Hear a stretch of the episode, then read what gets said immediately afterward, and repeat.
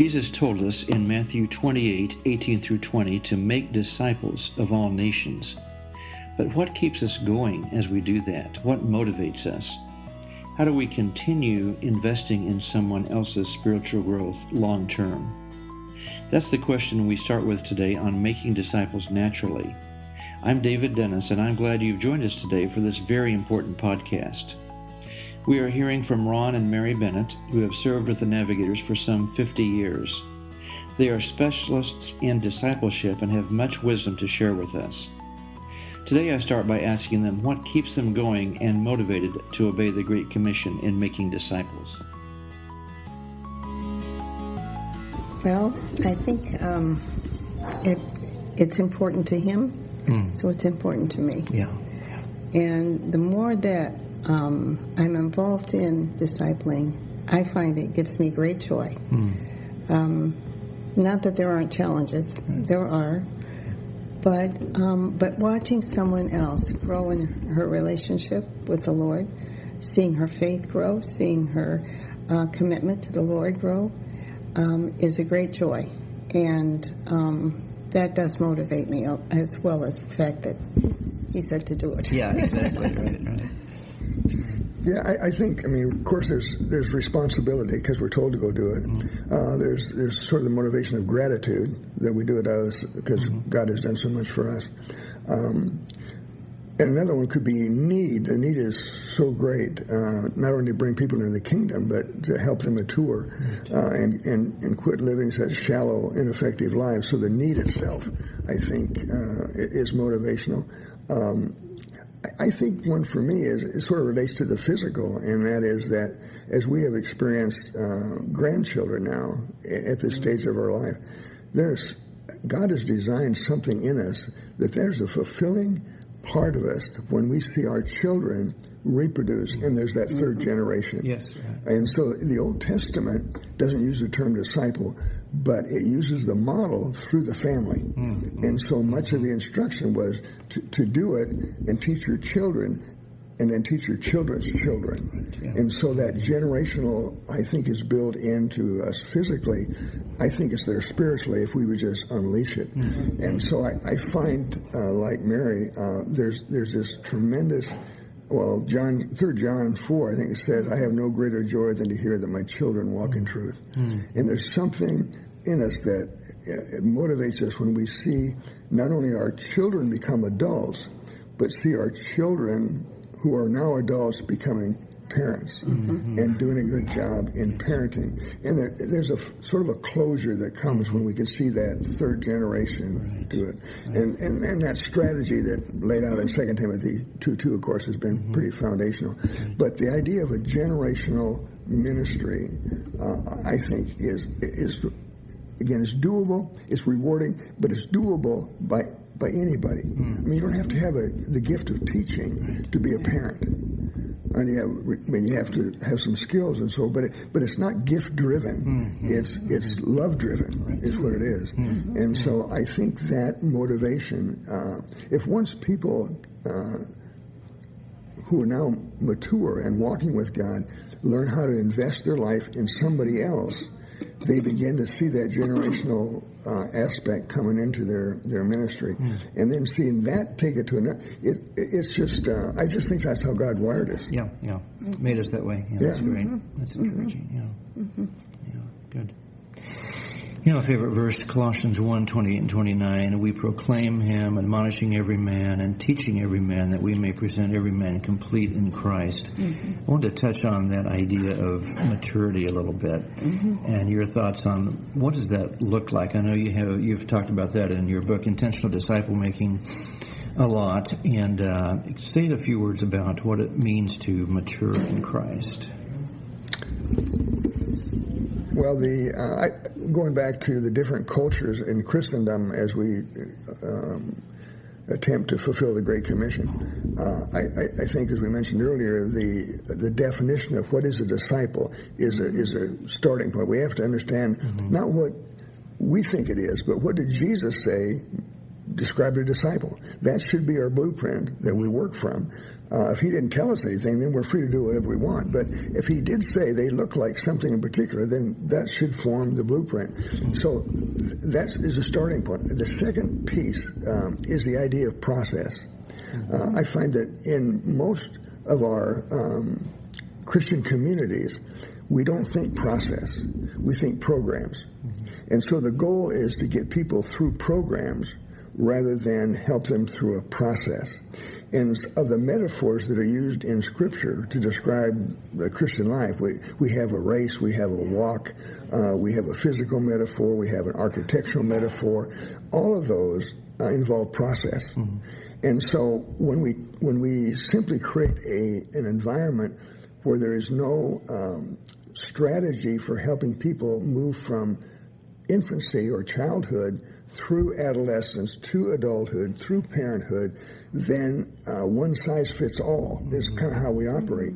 So we offer programs and we just put everybody in them, regardless of where they are spiritually. And, and there's a little bit of an aversion, maybe, to even talk about the fact that somebody could be a, spiritually a child. Mm-hmm. But there's nothing wrong with being a child spiritually there's just something wrong with being a child forever. right. You know, yeah. and uh, that's something. I mean, part of what we learned from Brian's case because he never matured beyond about a nine-month level. Mm. Um, it was okay at the beginning, but that wasn't where he was designed to be there. Mm. So uh, I think if we would be willing to think in terms of how do people move from one stage of maturity to another, then we could begin to uh, provide resources that will uh, fit the stage they're in mm-hmm. rather than forcing everybody into the same model.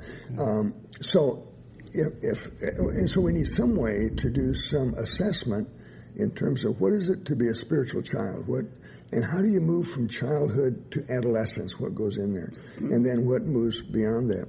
Um, Willow Creek, a number of years ago, um, paid a lot of money to have a, a um, survey created that was to answer, help answer the question, are we really making disciples? And what they discovered was that there was a process that people went through in very definable uh, stages, and you can call it by different names, but if you take a physical model, it's, it's child, adolescent, adult, and then parent, say, for example. And what they found was there are certain disciplines that help people move from one stage to another. And I thought the interesting thing, of course, coming from the NAV background, was that the the disciplines of serving, the external disciplines, were not predictive of spiritual maturity. Mm. Mm. Uh, you could do them and be mature or immature. What was predictive was the inner spiritual disciplines. Mm. And when people practice the inner spiritual disciplines at an increasingly higher level, that was always indicative of a higher stage of commitment, walk with God, godliness, and the whole thing. Mm. So that was uh, reinfer- uh, reaffirmed uh, even the High Quest uh, concept of building those inner spiritual disciplines so that people can learn uh, and, and, and, and certainly spend time as a child and get the foundation there and then move on. And as they increase in their understanding and practice uh, and closeness to Christ, really maturity is a function of how close we walk with Christ. Uh, that gets developed, but we have to have the skills to be able to do that, and we do it as we get more mature at just a deeper level. Mm-hmm, mm-hmm. Yeah, that's great. That's great. Um, talk a little bit if you will, about the uh, Hebrew model. We've touched on a little bit in the past, but the uh, rabbi, the disciple uh, relationship, uh, what did that look like that, that Jesus has left us a model right. for? Right. Well, as I understand, uh, in the culture of the time of Jesus, there were basically two types of teachers there was a group called Teachers of the Law, and they were uh, qualified to teach the first five books of the Old Testament. And so they were the ones that usually taught the, what we would say maybe grammar school or the first level of school for kids. And this is especially true up in Galilee, which is more provincial than down in Jerusalem. Uh, but uh, then the second group, and they were just a few of them, they were called rabbis. And a rabbi uh, was, was a whole different status of teacher.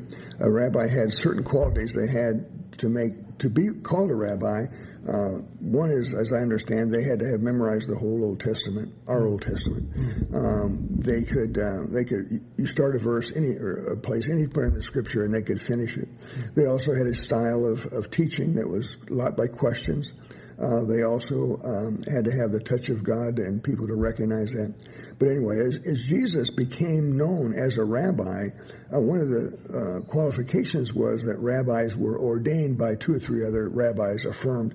Uh, so when Jesus began, it became obvious that he was in that status of a rabbi. End of the Sermon on the Mount, the people were amazed at his teaching, but they, they wondered at where he got his authority. and so he didn't get it from human uh, people. Uh, he got his from the Father, and so that was the basis for him being a rabbi.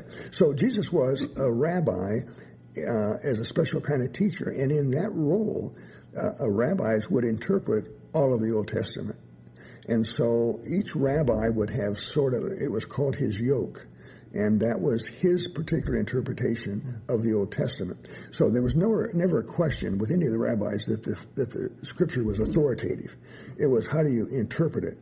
So Jesus said, as he was teaching, take my yoke upon you. What was basically he was saying, take my understanding of how I interpret it, and he, or he would say, "You have heard it was said by them of old time, but I say to you." And so he was interpreting uh, the scripture, and that was by that um, implying he had authority to do that. And so uh, the rabbis then uh, were uh, just there was just a few of them, and so as uh, young men would go through sort of the grammar school, both the young girls and men, uh, boys, went through that till about they were about 10 or 11. Then most of them all went back to working uh, with their with their parent, took on the trades of their dad, or the, the girls became uh, prepared for mother or became a wife. Um, there was a second level, which we would say, say high school, that if you're a really good student, you could do that, and they uh, that lasted maybe four or five years until the uh, maybe middle to late teens, and then all those went back to work with their family. But if uh, if a student really uh, felt he was gifted, uh, he would then uh, look for a rabbi that he would like to follow around. And so the process was they would attach themselves and, and follow this rabbi around for a while to see whether or not they thought they could be like him. And if they did, then they would approach him and ask if he could, if they could be his. The word in, in Hebrews, talmid, if I could be your disciple. Most of the time, the rabbi would say, "Thank you very much, but go home and you know, work with your dad." But sometimes, then, if he really thought the man was uh, really special, then he would invite them to be his talmid. And when they did that, it was a 24/7 uh, life. Hmm. They would follow the rabbi wherever he went, whatever he did because uh, they wanted to become just like the rabbi. Not just know what the rabbi knew, but know how to live and respond. Just as, mm. so he, they wanted to know what the rabbi did in the marketplace, what they did, uh, you know, uh, in the temple, uh, walking down the road, and so it was a 24/7 experience for those that were then disciples. So that's why we see in the Gospels, when in, in John chapter, the first chapters, the uh, some of the early disciples when they were introduced to Jesus, they they asked him a question that we think is kind of interesting. They said, "Where are you staying?" And that question was simply uh, fit the culture. They were saying, "Can we hang out with you for a hmm. while, mm. and just to see what you're hmm. like?" And Jesus said, "Come with me." Mm. And so uh, they did that for a while. John chapter three, four, and then sometime uh, about that um, place in the scripture, they went back to fishing. And so when Jesus comes back to the Sea of Galilee in Matthew 4, uh, this was probably about a year later. So he was not new to them. But evidently they had concluded that they couldn't be like him. Hmm. And so now he comes and says to them, I have chosen you. Come be my disciple. Hmm. So that in the culture would have been an amazing statement to these fishermen who blue collar guys who didn't have much education. And, and this great rabbi said to them, I think you can be like me. Wow, yeah. Come, come follow me. Mm. And from that point on, the, the 12, uh, as they were uh, finally identified, uh, it was a 24 7 mm. experience mm-hmm. of following the rabbi. So uh, Luke 640, uh, Jesus said, A disciple is not above his teacher. Everyone, when he is fully trained, will be just like his teacher. So that, um, that model of becoming like him in every way possible uh, is the apprentice model. And so, um, and, and, and, they did. They became like him, even in, in Acts 4, when Jesus has now gone into heaven. And the rulers looked at these men that followed him, and they marveled. Uh, they recognized they were uneducated, but they acted just like this Jesus. Mm. And I think that's to me is the is the challenge of discipleship is that people, when they look at my life, will they say, he acts just like this Jesus, mm. and uh, mm. he reflects him. What do people think of when they interact with you and me? Do they say, yes, he or she acts just like Jesus? If so, that is very attractive to others to want to emulate the Master, our Lord Jesus. I don't know about you, but I was convicted of my need to spend quality personal time with my Lord, reading, meditating on His Word, and walking with Him daily. As I do that, and as I have my mind set on Him, He will transform me more and more into His likeness. Of course, my tendency is to make my relationship with Jesus more of a contract. I think, I obey, and then I expect Him to bless me. But you know, it's not at all that, because that would be living by the law. Instead, it should be a love relationship, a daily walk. As I walk by the Spirit, which simply means to live my life keeping my eyes on Him and His Word, He will transform me. I don't have to perform to live up to any certain standard anymore. My objective is to know Christ in my own life in ever increasing depth and to make disciples and develop laborers at all times under any conditions in every place I go. Join me next time for more of my interview with Ron and Mary Bennett when we'll hear their thoughts on how young people just starting out in life can find the time to invest in walking with the Lord. I know you won't want to miss that very informative interview. For more information about our ministry, you can email us at radio at kansasnavs.org or go to kansasnavs.org or our Facebook page, which is Kansas Communities Ministry. Here you'll find information about upcoming conferences, blog posts, and other happenings in our ministry. I hope you can be with us next time as we all learn more about making disciples naturally.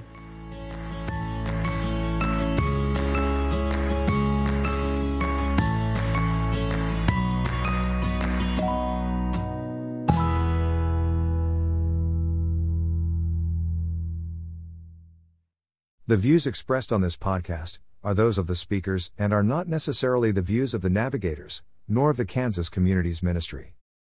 Thank you for listening.